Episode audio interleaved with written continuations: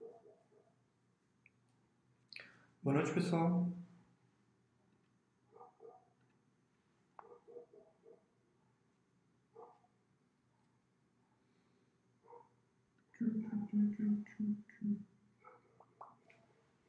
Pessoal aí já chegando para o chat de hoje.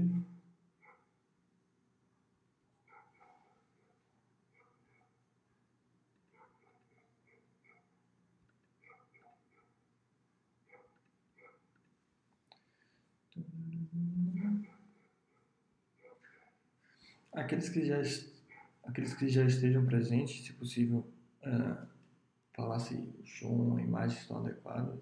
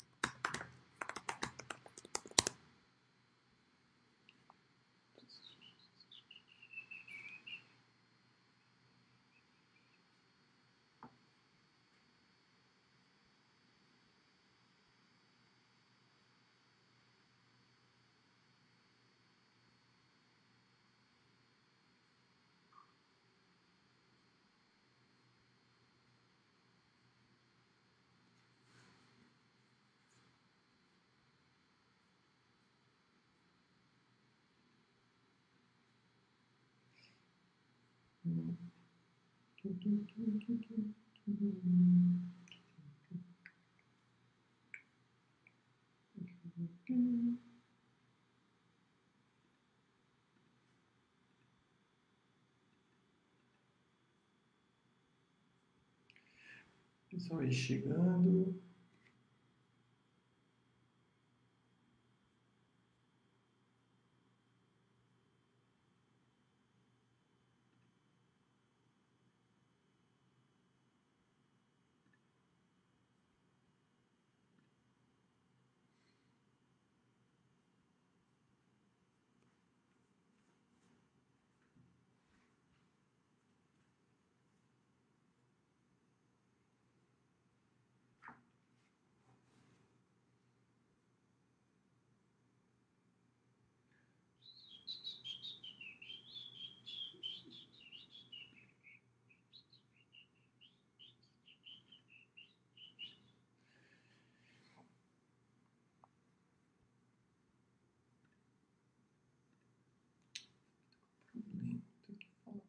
Gustavo.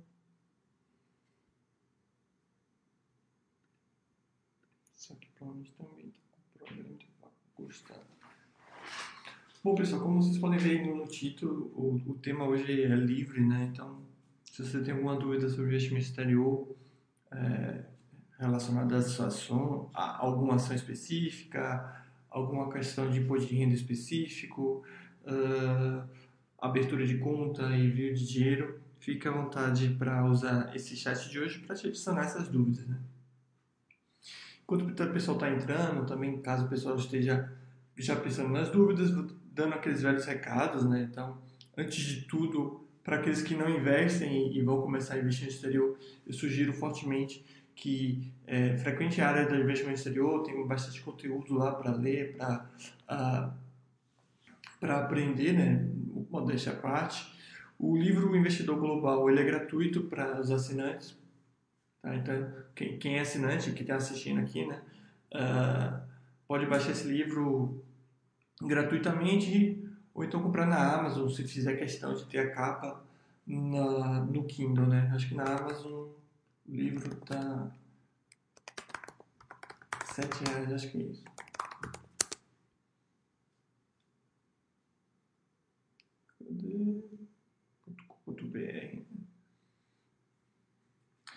Cadê? .br. Obrigado, Corder, eu acho que é assim que fala, né? É, pela confirmação do som. Obrigado.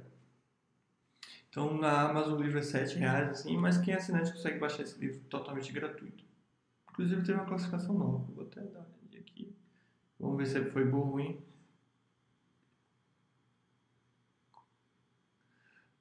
Bom para iniciantes. Tá, tá, tá. No caso, não sabia nada de investimento exterior, ajudou para tirar algumas dúvidas, principalmente quanto aos juízes por parte, se aplica no Brasil também, se aplica no investimento exterior. Então, você já tem um conhecimento prévio, fica até repetitivo.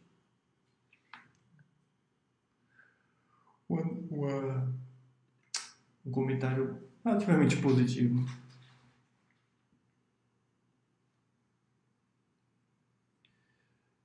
Então é isso, pessoal. Dúvidas? Eu vejo aqui que tem poucas pessoas. Não sei se, se eu comecei cedo, né? Eu costumo atrasar um pouquinho. Mas aqueles que já estão presentes não têm nenhuma dúvida sobre o investimento exterior, não tem alguma coisa que gostaria de me perguntar, me pedir ou coisa do tipo. Já que vocês não têm, a gente cria a demanda, né? Hoje saiu alguns resultados, entre eles a da Visa, né? Vamos dar uma olhadinha no resultado da Visa. Como é que saiu, né? Lembrando que os resultados desse ano, né? Principalmente desse trimestre e dos próximos trimestres, eles vão ser impactados pela questão da Covid, né? Então não, não tem como fugir. Obviamente tem algumas empresas que acabam se beneficiando disso, talvez algumas empresas do setor é, farmacêutico acaba ganhando um pouco mais de dinheiro com a Covid, mas de forma geral muitas empresas não vão operar no prejuízo necessariamente, mas vão perder é, parte da sua receita ou deixar de ganhar parte da sua receita, né? Uh, obviamente tem casos mais extremos, um desses é, é a própria Rose Store, né? De, que devido à Covid chegou a apresentar prejuízo, né? já que todas as lojas estavam fechadas e a empresa nem vendas online possui, né, como a gente pode ver aqui. Inclusive, deixa eu ver como é que vocês estão vendo a tela. Manuela aqui dando é, boa noite, é ela que sempre está presente nos nossos chats. Deixa eu ver como é que tá.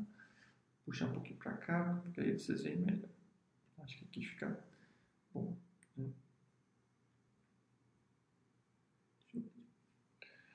Uh, então, o que eu estava falando aqui é, no caso da Rosa, ela chegou a apresentar um prejuízo, né?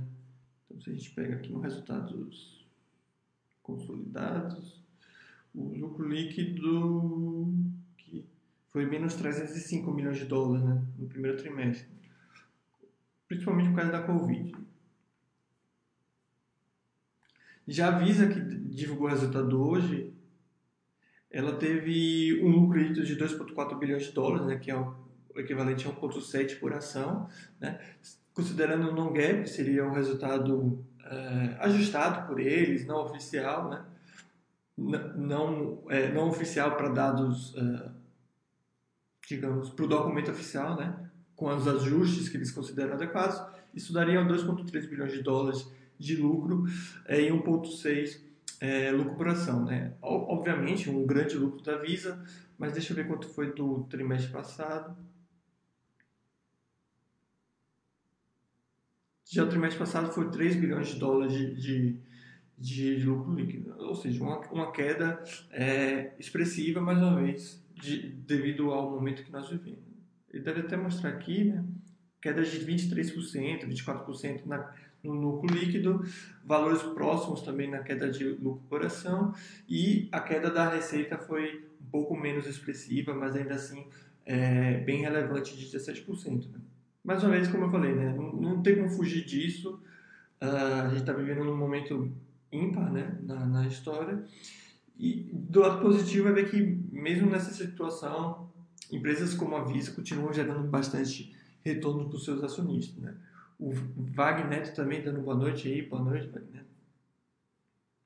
Outra empresa que divulgou resultados hoje foi a Amgen, acredito que se fala assim, né?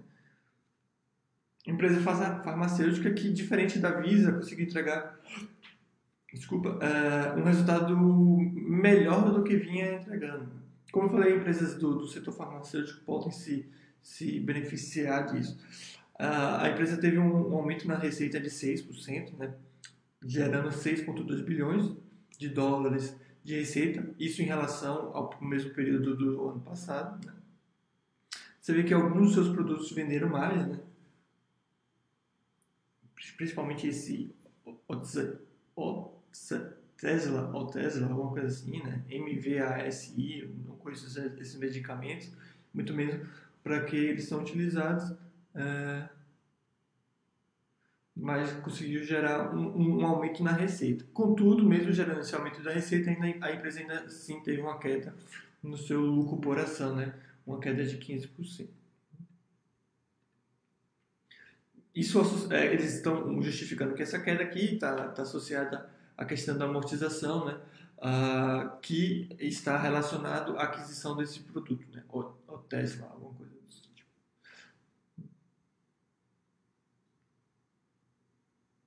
Se fosse se pegar esse, esse, essa amortização e ajustar coisa do tipo, a empresa teria um crescimento do seu lucro por ação de 7%. Como eu falei, né, empresas do setor farmacêutico acabam se beneficiando um pouco mais de, desse tipo de, de, de, situação. Mas o que a gente vai ver na maioria das empresas é, é resultados piores ou coisa do tipo. Após a abertura da conta e envio do dinheiro para o exterior, a compra de ativos é igual aqui. Por ter mais de uma bolsa, basta procurar pelo ticker sem importar a bolsa que é negociado. Sim, é, é exatamente igual do que aqui. É, deixa eu ver se eu consigo entrar na, na Drive. Para te mostrar. Obviamente a Drive ela não atende mais né, o, o, o investidor direto, mas só para utilizar como exemplo. Né? Vou entrar nela já que eu não tenho o meu dinheiro lá, já saí de lá e aí tem essa preocupação. Obviamente, as plataformas das corretoras podem ser um pouco diferentes umas das outras, tá? mas é basicamente isso aqui. Tá? Coda. Né?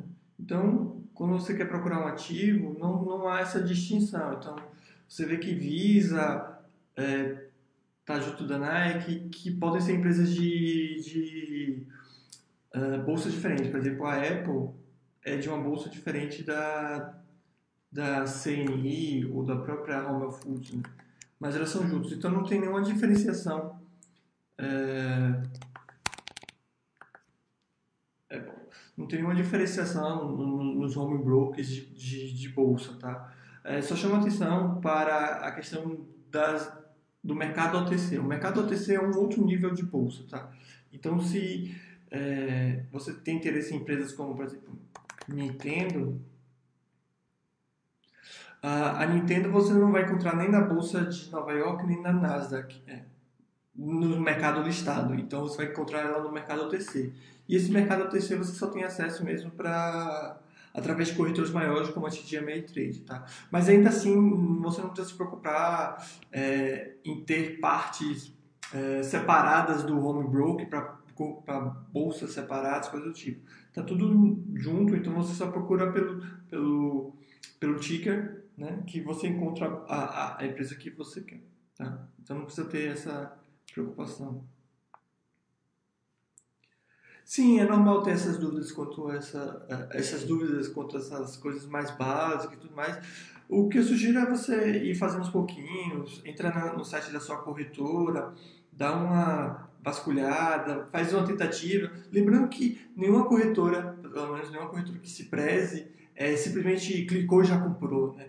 É, normalmente é você clica, você tem que você tem que botar a quantidade, você tem que confirmar, você tem que fazer tudo isso para então comprar o ativo. Então você pode fazer umas brincadeiras lá, claro que tendo o maior cuidado possível, que aí você consegue entender um pouco disso, tá? A Manuela está falando que a Master conseguiu manter o resultado do ano passado. É, tem que ver em relação que, que balanço você está falando, Manuela. Ah, talvez a Master ainda não divulgou, não sei se é o caso. Ah.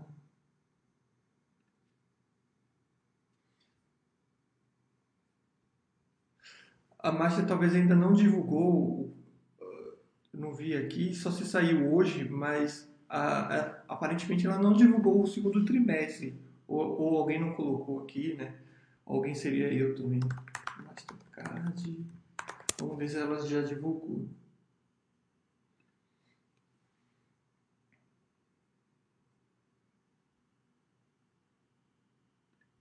Vou ter que aceitar.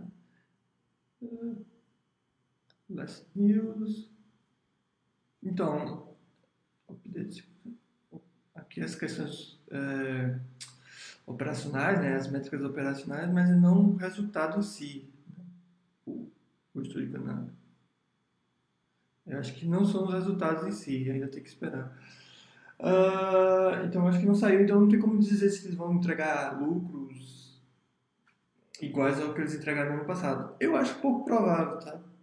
A, a, a, o resultado da, da Visa mostra um pouquinho disso, né? Apesar das vendas online crescer, esse tipo de coisa, é, a, tendência é o pessoal gastar menos, o pessoal também no mundo inteiro perdeu o emprego, esse tipo de coisa. Mas vai saber, né? Uh, o Wagner, Neto está perguntando, na média, o retorno dos REITs, na média, é menor do que das stocks. Sim, seguindo essa lógica, pode, ser, pode, ser, pode se dizer que os REITs são mais seguros. Então, essa questão de ser mais seguro, ser mais arriscado, é, mais arriscado é, é relativo, né? Seguro em que sentido, né? Porque ambos são renda variável. Então, tanto os REITs quanto as ações, elas se movimentam de acordo com a demanda e, e tem bastante volatilidade, né? A gente pode dizer até que uma volatilidade próxima. É bem comum você estar no home broker e tem REIT subindo 5, caindo 5, e o mesmo acontece com outras ações. Acho que a segurança é maior por causa na questão dos REITs devido ao produto com os quais os REITs trabalham. Né? Como os REITs possuem imóveis, é, os imóveis não vão à falência, né, que nem uma empresa. Então, o Facebook pode ter um problema e de um dia para o outro simplesmente é, deixar de existir ou, ou sofrer tanto assim ao ponto de se tornar é, uma empresa muito ruim, né? Sei lá, pode surgir amanhã um novo Facebook uma, ou outra empresa que deixe o, o Facebook é, totalmente inutilizável e necessário. Já, já com imóveis é um pouco mais difícil. Então, eu acho que, é, nesse sentido, eu acho que a gente pode falar que os juízes são mais seguros, tá? Agora, não no sentido de, pô, eu vou colocar meu dinheiro lá, eu tenho certeza que vai ser menos volátil do que essa. Nesse sentido, não, tá? Eu acho que a volatilidade é igual uh, ou bem próximo.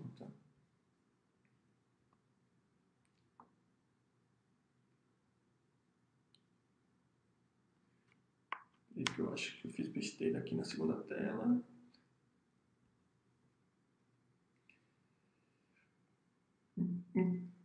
E, e para aqueles que estão ouvindo isso, né, eu chamo atenção para não ficar nessa briga ou criando essa, essa batalha entre REITs e ações. Né? Eu vejo muita gente vendo os retornos das ações achando, meu Deus, para que eu vou comprar um REIT que deu um retorno de 3 mil por cento nos 20 anos. Se eu posso comprar empresas que pode estar 10, 20, 100 mil por cento de retorno. Primeiro que a gente não sabe, de fato, quais empresas vão dar esses retornos absurdos que algumas das empresas é, tiveram. Ainda assim, é, acho muito interessante você ter um portfólio com ambas tipos de empresa, né? pois acho muito interessante você ter esse acesso ao mercado imobiliário americano, que já se mostrou ser um mercado extremamente é, aquecido e resiliente, né? junto com empresas que podem crescer e se tornar cada vez maiores. Então, é, eu, eu, hum, eu sei que é normal fazer essas comparações, mas eu chamo atenção para que isso não se torne algo isso versus aquilo, né? Então, ah, stocks versus REITs e tudo mais. Acho que, mais uma vez, a diversificação é a melhor resposta para isso. Ah, o IBA Contato está perguntando: eu estava buscando empresas fora dos Estados Unidos para diversificar e me deparei com a indiana, uh, acho que é é, Wipro, alguma coisa assim, né? Que o, o, ticker é WIT. Achei os números muito sólidos, curva de lucro incrível, mas mesmo sabendo que o preço não importa, mas mesmo sabendo que o preço não importa, três pontinhos, ele continua. Não existe nada errado com essa empresa. Ah, tem como dar uma olhada, ela tem números impressionantes, mas é quase uma penny stock. Então, uh, e vai contar até eu vi sua, seu, seu post lá, né? E, e primeira coisa, você tem que entender uma coisa: o valor de uma, de uma empresa, bem como uh, a valorização dessa empresa ao longo do tempo, é obviamente vai ser influenciado pelos resultados, mas não só pelos resultados, tá? Então, a gente, aqui na Basta, a gente tenta é, meio que jogar com as chances a nosso favor, certo? Isso não significa que é certo que a gente vai ganhar, entendeu? Então, não é porque a empresa gera bons lucros que necessariamente ela vai dar bons retornos, tá? A tendência é que isso ocorra, mas isso não é uma obrigação. E sim, eu concordo com você, empresa com números bons, né? É, não tem dívidas. Uh, aqui tá, eu não sei qual é a moeda do, da Índia, mas não é dólar aqui. Né? Mas sim, tem números bons, mas teria que ver também a questão da, da moeda indiana, se tem algum problema, né? Tem alguma correlação que deveria fazer. Inclusive, a gente está trabalhando para que todo quadro mostre também em dólar americano. Mas sim, tem números muito bons. Ela pode ter também outro problema, não sei, alguma questão de governança, alguma outra questão. Né? Quanto ela ser quase um penny stock, eu não sei. Vamos dar uma olhadinha aqui. Quanto é que ela 4 dólares. Não vejo nenhum problema assim, né? Uh, o que você tem que ver não é o valor da ação dela, né? E sim o valor de mercado ela não é uma penny stock, né? Está muito longe disso, até porque ela tem um valor de mercado de 20 bilhões de dólares. Então não é uma empresa qualquer, uma empresa pequena ou coisa do tipo, é uma empresa robusta e relevante. Ela só tem a, seu, a sua cotação baixa. É, isso, isso também, não, o fato dela ter uma cotação baixa não significa que está barato também, tá pessoal? Uma empresa que tem uma cotação de mil dólares pode estar mais barata esse termo eu não gosto, mas entre aspas, do que uma empresa que tem sua cotação de 4 dólares. A cotação não quer dizer nada. Tá? Então, não, não é um penny stock e a questão do retorno é, é totalmente. É, a gente fica totalmente mercê do mercado. Pode ser simplesmente uma empresa que entregou vários resultados bons ao longo do tempo e que o mercado não precificou isso. É um, é um direito, digamos assim, do mercado, é uma opção do mercado fazer esse tipo de coisa. Não sei nenhum detalhe ou coisa do tipo que possa ter influenciado nisso, tá? mas que isso pode ter acontecido, pode e provavelmente aconteceu. E mais uma vez, diversificação, né? Uh, você disse que está procurando empresa de fora. Obviamente, essa não é a única empresa de fora, tem várias outras empresas de fora que são interessantes. Tá? E caso você opte por várias e uma delas, mesmo tendo bons resultados, não traga um retorno bom, a tendência é que as outras tragam.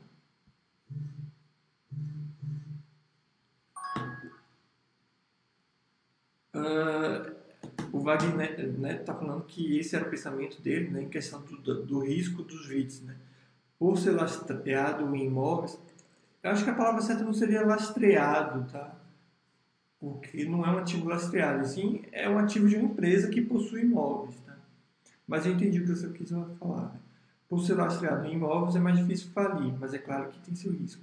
É, lembrou que o que eu falei de ri são riscos diferentes. Uma coisa é risco do papel. Qual é o maior risco que você tem ao comprar um REIT ou comprar uma estoque?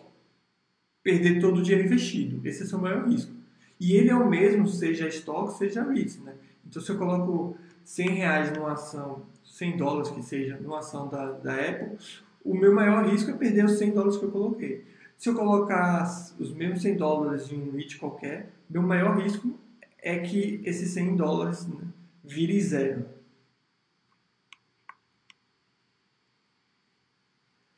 Então, se você pensar nesse tipo de risco, o risco é exatamente o mesmo. Agora, o risco da empresa acredito que dos vídeos seja um pouquinho menor, já que a gente está falando de empresa que tem, tem a mão. O, o J. Valim, eu acho que você está bem perdido, para ser bem sincero, é, no site e também no conteúdo que a gente cria no assunto que a gente está falando. Uh, Nasdaq é uma bolsa, então ninguém compra nada, não compra Nasdaq. Uh, você tem o índice da Nasdaq, da, da Nasdaq também, né, a Nasdaq 30. Tá? Desculpa, tem Dow Jones 30 e Nasdaq 100. É, isso aí é um índice, mas tem a bolsa Nasdaq. Então, e também você está meio perdido porque você está falando em ETF, uma coisa que a gente vem retirando, é, na verdade, principalmente o Basta, uh, vem lutando para o pessoal largar de mão disso e a tendência é a gente retirar do site. Então, sugiro fortemente que você procure o ETF e, e veja os tópicos associados a ele. Além de dar uma lida do conteúdo básico sobre o investimento exterior, porque você aparenta estar bem perdido quanto a isso. O Wagner falou que vi, vi, que empresas da, da, China listadas têm os rolos. Além da China, tem outros países dos quais deve, devemos evitar? O que eu conheço assim, não, né? Da China é a questão da estrutura acionária, a estrutura acionária que eles criam. Uh, é uma lei, existe uma lei na China que é, proíbe que estrangeiros tenham participações em empresas que eles consideram empresas de setores que eles dizem ser. Uh, eu esqueci a palavra correta, mas setores que eles consideram muito importantes. Né? Normalmente de tecnologia, é, uh, internet, coisa do tipo. Porém, para fazer com que essas empresas estejam nas bolsas americanas, estejam adquiridas por estrangeiros, algumas dessas empresas elas criam essa estrutura acionária que cria-se uma empresa na, nas Ilhas Caimã ou em qualquer outro paraíso fiscal, mas normalmente é Ilhas Caimã. E, na verdade, o acionista, ao comprar as ações, compra as ações dessas empresas das Ilhas Caimã, que essas empresas das Ilhas Caimã têm uma porcentagem, têm direito sobre os lucros da empresa chinesa. Tá? Então você vê, você acaba adquirindo indiretamente as ações uh, das empresas chinesas. Né? Vários advogados dizem que essa estrutura é bem delicada e que a qualquer momento o governo chinês pode simplesmente virar e falar que, na verdade, todas essas pessoas que compraram essas ações né, não têm direito nenhum aos lucros das empresas chinesas porque foi uma forma de burlar uma lei existente. Obviamente que a, a China meio que fecha os olhos para isso atualmente, então ela meio que deixa levar, porém isso pode mudar a qualquer momento, né? Além disso, também acho que até as bolsas americanas estão sendo mais rígidas quanto a isso, e existe até propostas de não permitir que mais esse tipo de empresa seja negociada na bolsa. Tá? Então, caso o investidor opte por comprar ações dessas empresas, ele tem que estar ciente dessa situação e quão delicada ela é. Não conheço nenhuma outra estrutura assim uh, que chame atenção e que também o correto, ou pelo menos o mais indicado, seria evitar. Né?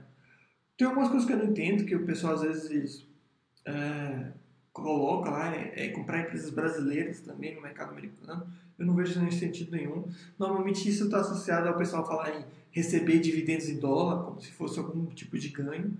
Lembrando que dividendos não é ganho nenhum, né? Se você não tiver um aumento na, uh, no preço da ação, não se ganha dinheiro, tá?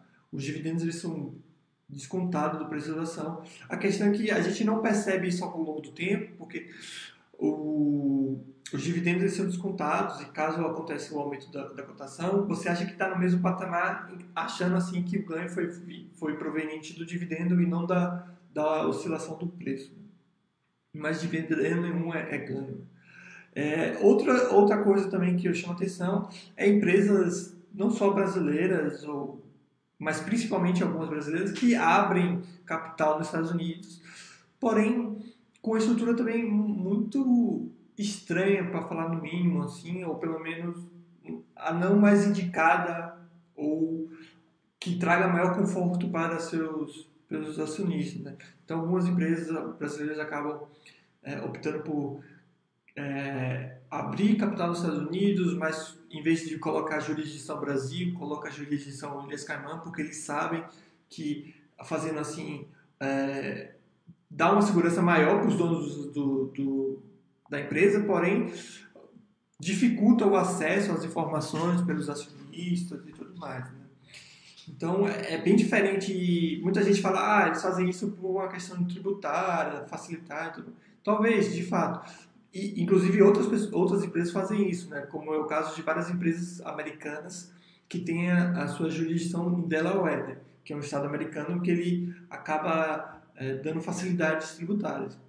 Mas quando você vai para Ilhas Caimã, né, o acesso seu é muito mais complicado aos dados da empresa, né? Não, quando eu digo seus, é do acionista de forma geral. Se tiver qualquer rolo, qualquer crime também, é, julgar esses caras e, e, possivelmente penalizar esses caras também é muito mais complicado devido às regras das Ilhas Caimã e de outros paraísos fiscais. Então, o que eu poderia chamar atenção é isso, né? Acho que se tem Ilhas Caimã registrada aqui no site, que inclusive a gente utiliza a própria jurisdição, né? Então, se você coloca aqui Alibaba ou Alibaba, como queiram, vocês vão ver uma empresa é, registrada na China, e sim Ilhas Caimã, porque a gente considera a, a, jurisdição né, que eles colocam lá no, no documento oficial, até porque isso que se aplica à questão do, da tributação dos dividendos no, no, na questão dos Estados Unidos, né? Então, é, o acordo Estados Unidos e Ilhas Caimã, caso haja, que vai estabelecer a taxa no qual os dividendos dessa empresa vai ser taxado. Então, então por isso que a gente faz assim. Então, eu só chamaria mesmo atenção para esses tipos de estrutura. Então, se, se você já vê que a empresa tem esse, essa jurisdição, acho que você já, já pode ter um pé atrás. Né? Agora, se você faz muita questão mesmo de ter empresa dessa, o que não é o que eu recomendo e, e acho necessário, até porque nenhuma empresa devia ser obrigatória ou tão necessária que te leve a fazer esse tipo de coisa, mas se ainda assim, né, é seu direito, se ainda assim você quiser comprar ações dessa empresa, que faça com pouco dinheiro, com um pequeno percentual né, da, da sua carteira, do seu patrimônio, para você não correr um risco muito grande.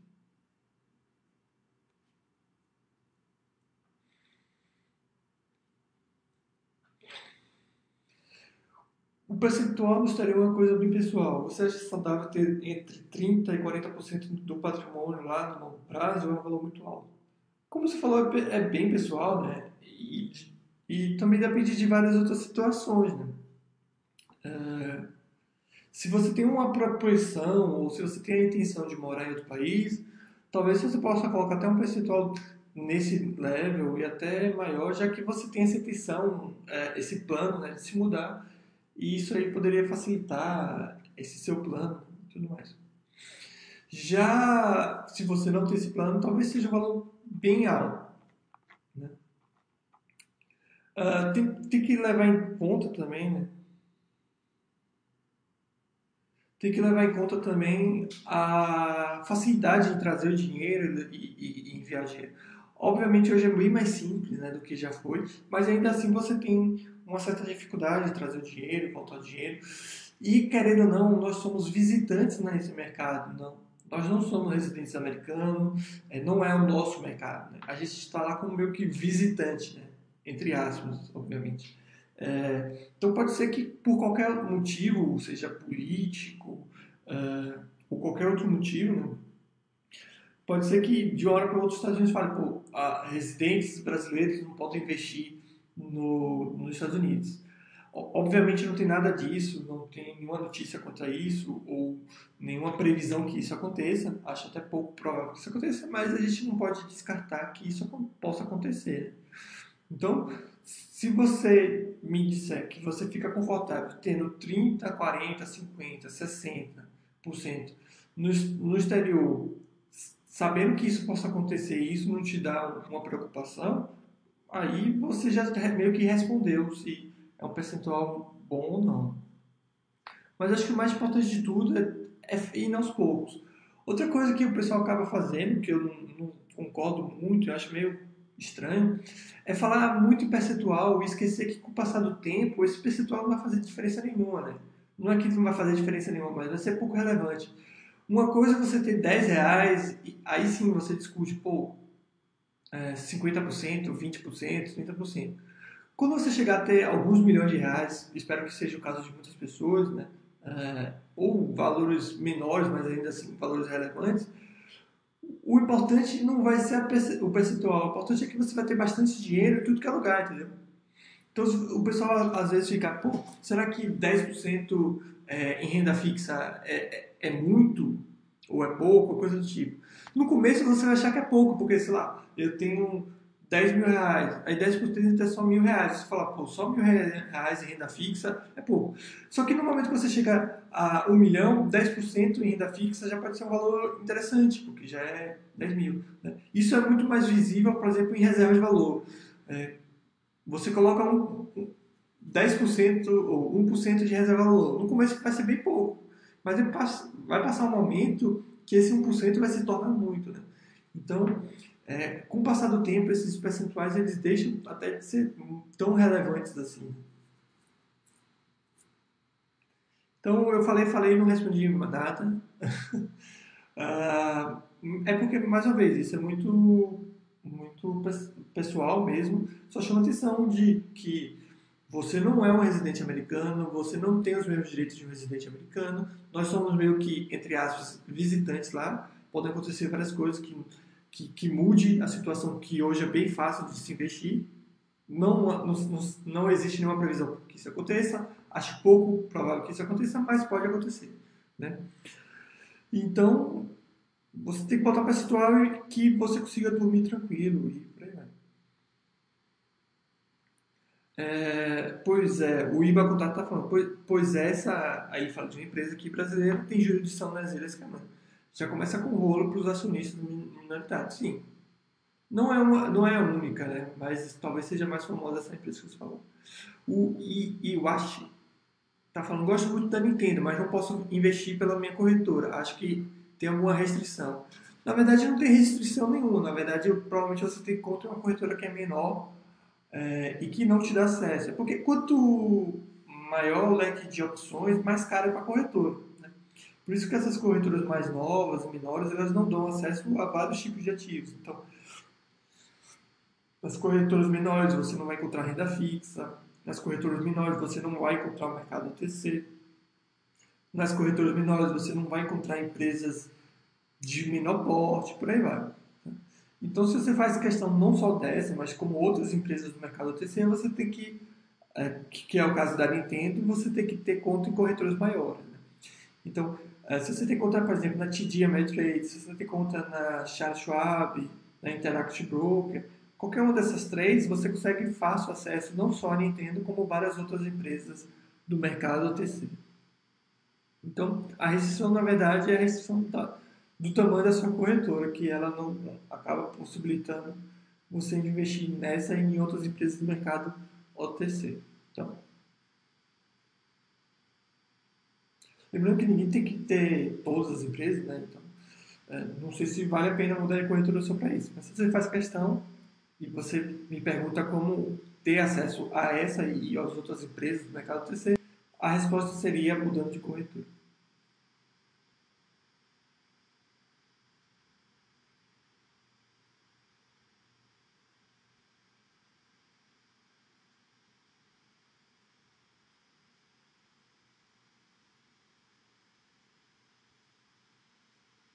E tem várias. Então, por isso que eu digo, por exemplo, o pessoal acaba ficando muito preocupado em abrir conta na corretora europeia ou tentando achar uma corretora europeia para investir em ações é, de empresas europeias, né, coisa do tipo. Se você tem conta em uma corretora maior, isso não é um problema nenhum. Né? Então, por exemplo, a, a, a Nintendo, obviamente, não é, é, é empresa japonesa? Mas se você tem conta na TD Ameritrade, por exemplo, você consegue comprar Adidas, nas corretoras menores você não consegue. É, BMW também você consegue comprar através de, de uma corretora maior, né? Só chama atenção para o caso da liquidez, né? Como é o mercado, o mercado não é listado, você pode por elas a, a opção mesmo seria mudar de corretora.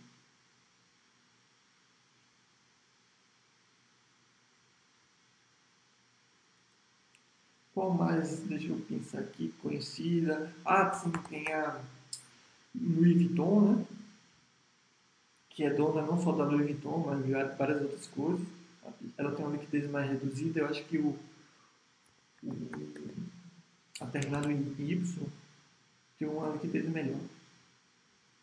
Aqui. A Louis Vuitton, né? A DR da Louis Vuitton tem uma, tem uma liquidez boa e tudo mais. É, que mais? Nintendo, já falei. Ah, tem várias outras, mas provavelmente não vou lembrar de cabeça.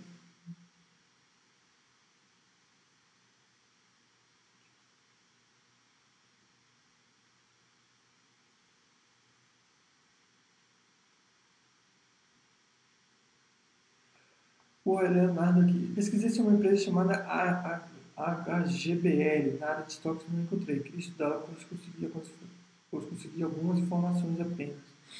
Ah, a gente pode incluir a HGBL, tem aqui. É só criar um post no suporte ou na área de investimento exterior me marcando, pedindo que a gente inclua.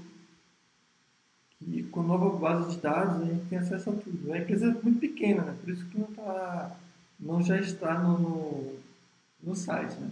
Mas é só marcar lá que é, eu incluo, não só essa, como qualquer outra empresa. Só chama atenção que, tipo, eu não vejo muito sentido procurar essas empresas muito pequenas, sei lá. É, acho que tem empresa suficiente no mercado normal para procurar. Mas como eu falei, é só pedir lá que a gente inclui normalmente, tá?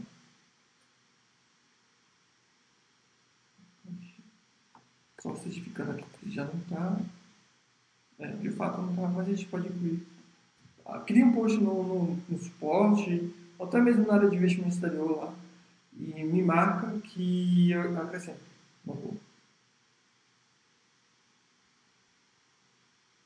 Isso também fica, isso serve para os outros também que estão assistindo, vendo o chat. Se você tem alguma empresa que não tem aqui, seja do mercado OTC, mercado listado, qualquer coisa, é só pedir para incluir. Inclusive, alguém pediu para incluir outra empresa, eu vou até separar aqui para incluir depois. Essa Lemonade, eu nem sei o que faz, mas eu acho que acabou de fazer a IPO, alguém pediu.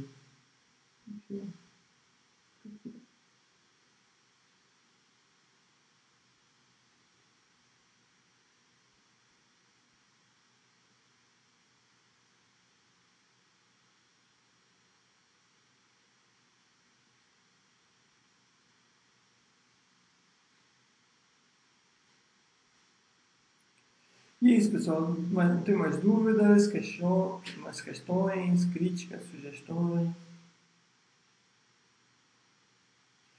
Às vezes sobra um trocadilho que não gosto de deixar na conta. Tem algumas estoques pais por volta de 20 ou menos. Eu não conheço várias, assim, até porque eu nem lembro a cotação, mas uh, não é comum ter empresas uh, nesse, nesse patamar. Uma empresa que eu sei que está nesse patamar de preço, lembrando que isso não é uma uma indicação, né? muito pelo contrário, é, nos pediu uma empresa que tenha esse valor. Né? Estou te dizendo uma empresa que tem esse valor.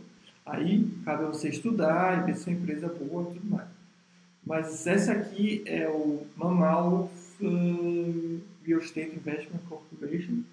É um dos mais antigos, não um dos maiores, mas um dos mais antigos REITs. É de logística, né? tem um portfólio interessante e acho que custa cerca de uns 12 dólares a cotação. Ah, então, alguns, alguns usuários podem acabar utilizando essa empresa para botar esses valores menores. Abaixo de 20, talvez o, o próprio STO, né, que é outro REIT,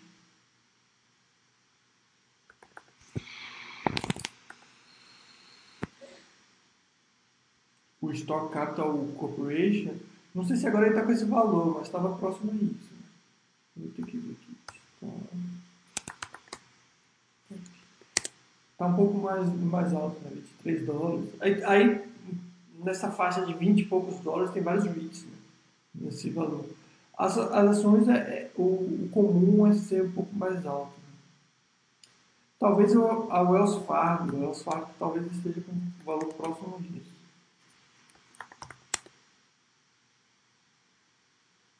25 dólares que Hum, eu acho que são essas, assim. Obviamente não só são essas, mas são essas que eu lembro de cabeça.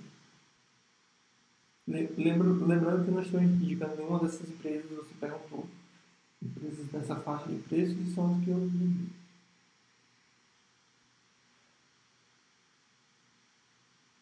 Você poderia falar porque o Words per share é um indicativo importante no, nos Estados Unidos?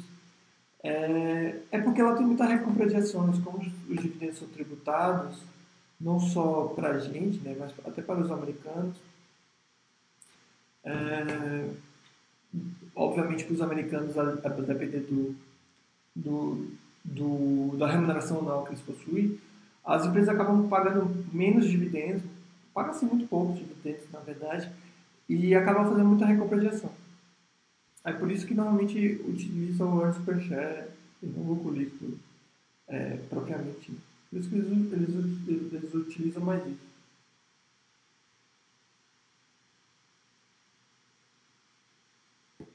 O pessoal que está falando de outras empresas também, né, nesses valores aí. Mais uma vez, estude, mesmo o pessoal falando aí, mesmo eu falando, estude, para não comprar uma empresa que você não quer só porque tem um preço. O pessoal falou da Tapestry. Essa empresa ela é a antiga Michael Kors, se eu não estiver enganado, né?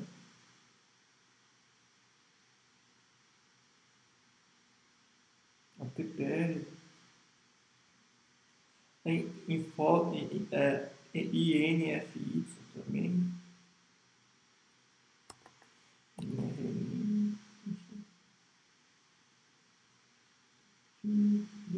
lagada aqui.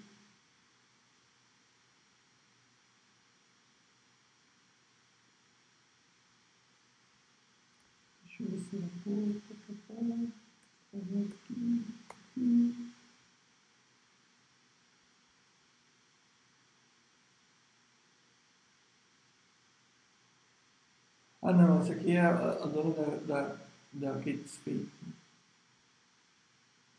Qual é o nome que virou? A Michael Kors mudou de nome. Mudou de nome para Capri. Capri Holding. Que é dono não só da Kors, mas também da Team 2 e a Versace. O pessoal também falou que nessa faixa de preço tem a. Deixa eu ver aqui. MR. Marlin Business Service, não podia falar.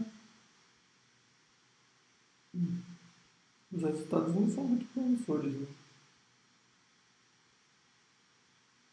Apesar de ter, ter lucro assim, mas você vê que não há resultados tão expressivos.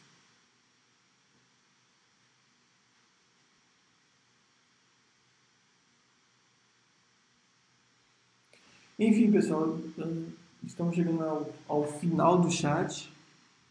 Ficou alguma dúvida não respondida? O que apareceu aí agora? Críticas, sugestões?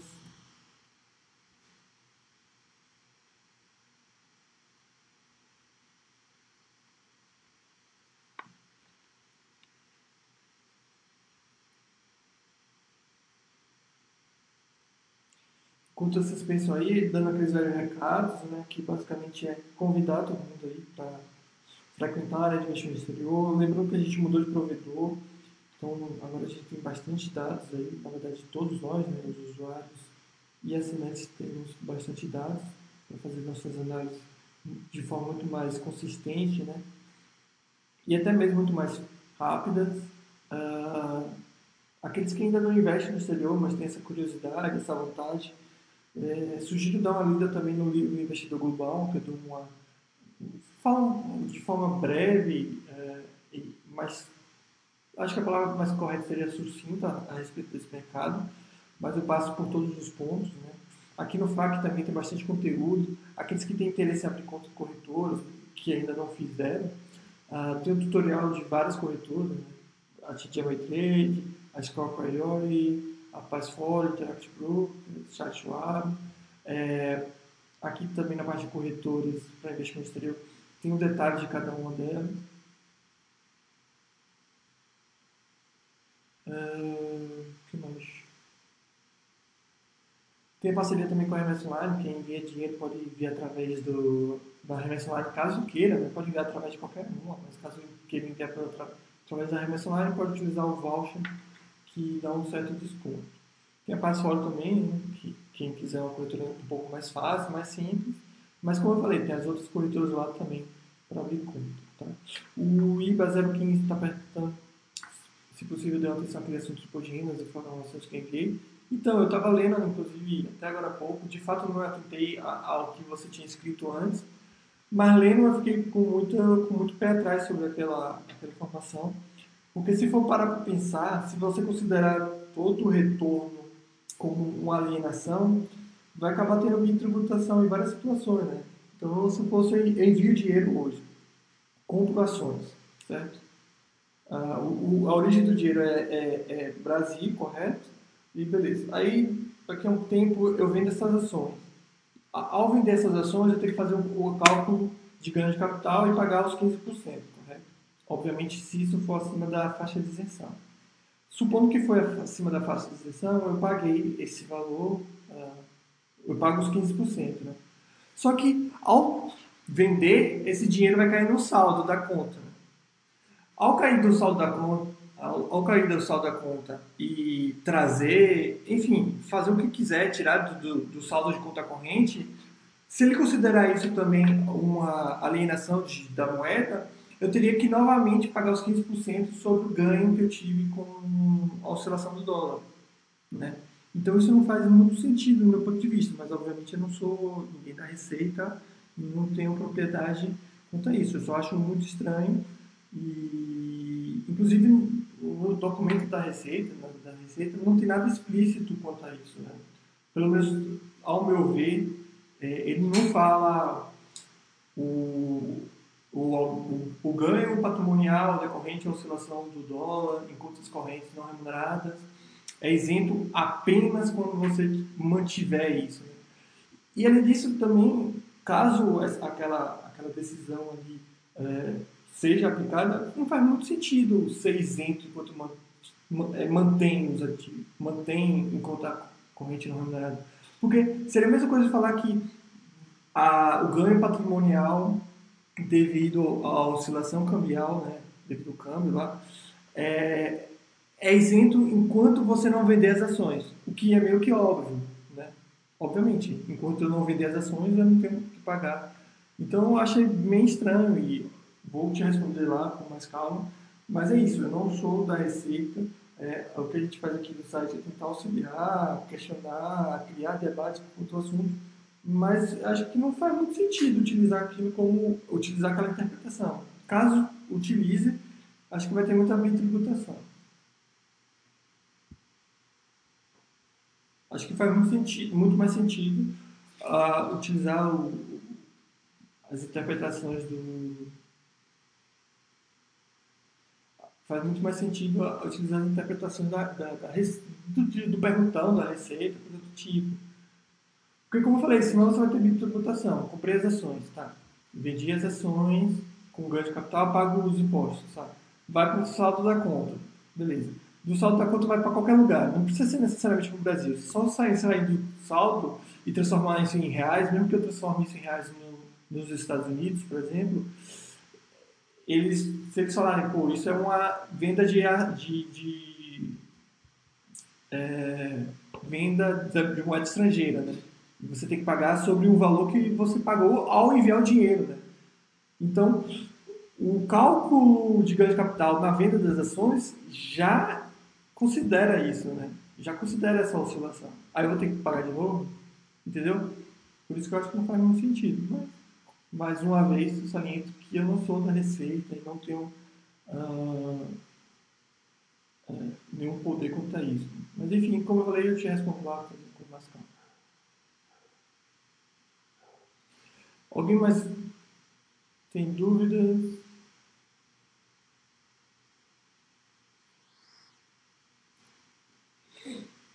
A pergunta 612, perguntas e respostas, expõe uma situação com resgate de saldo de conta em rendimentos de e rendimentos de aplicações financeiras. Vai ser proporcional. É, como assim vai ser proporcional? E outra coisa, saldo e resgate de saldo de conta e rendimentos de aplicações financeiras. Acho que você está confundindo com. Ali é aplicações financeiras. Aplicações financeiras, sim. Porque aplicações financeiras é, é, um, é um ativo.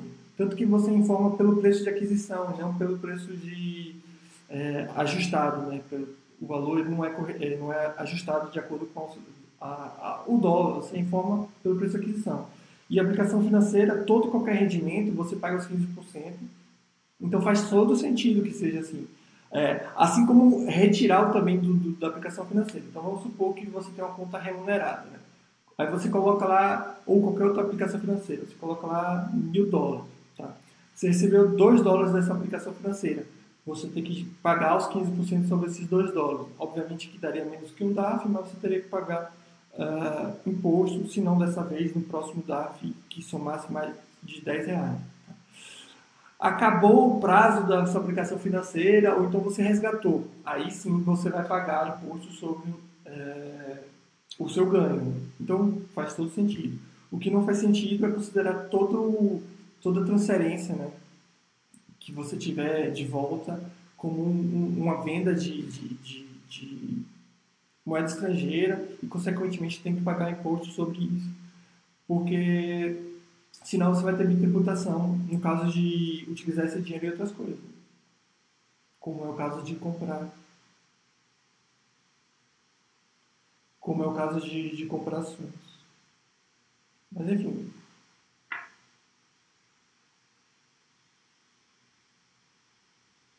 Sim, tem, tem exemplos lá, eu sei disso. A questão é que Ainda assim, como eu falei, vai ficar estranho se isso for considerado correto. O Detalino está perguntando, na Passfora não tem como investir nas empresas, como investir nas alemãs, Bayer, Siemens, etc.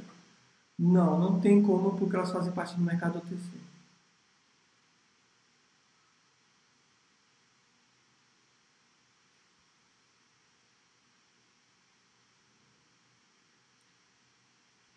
Beleza, pessoal? Acho que não tem mais dúvidas quanto a isso.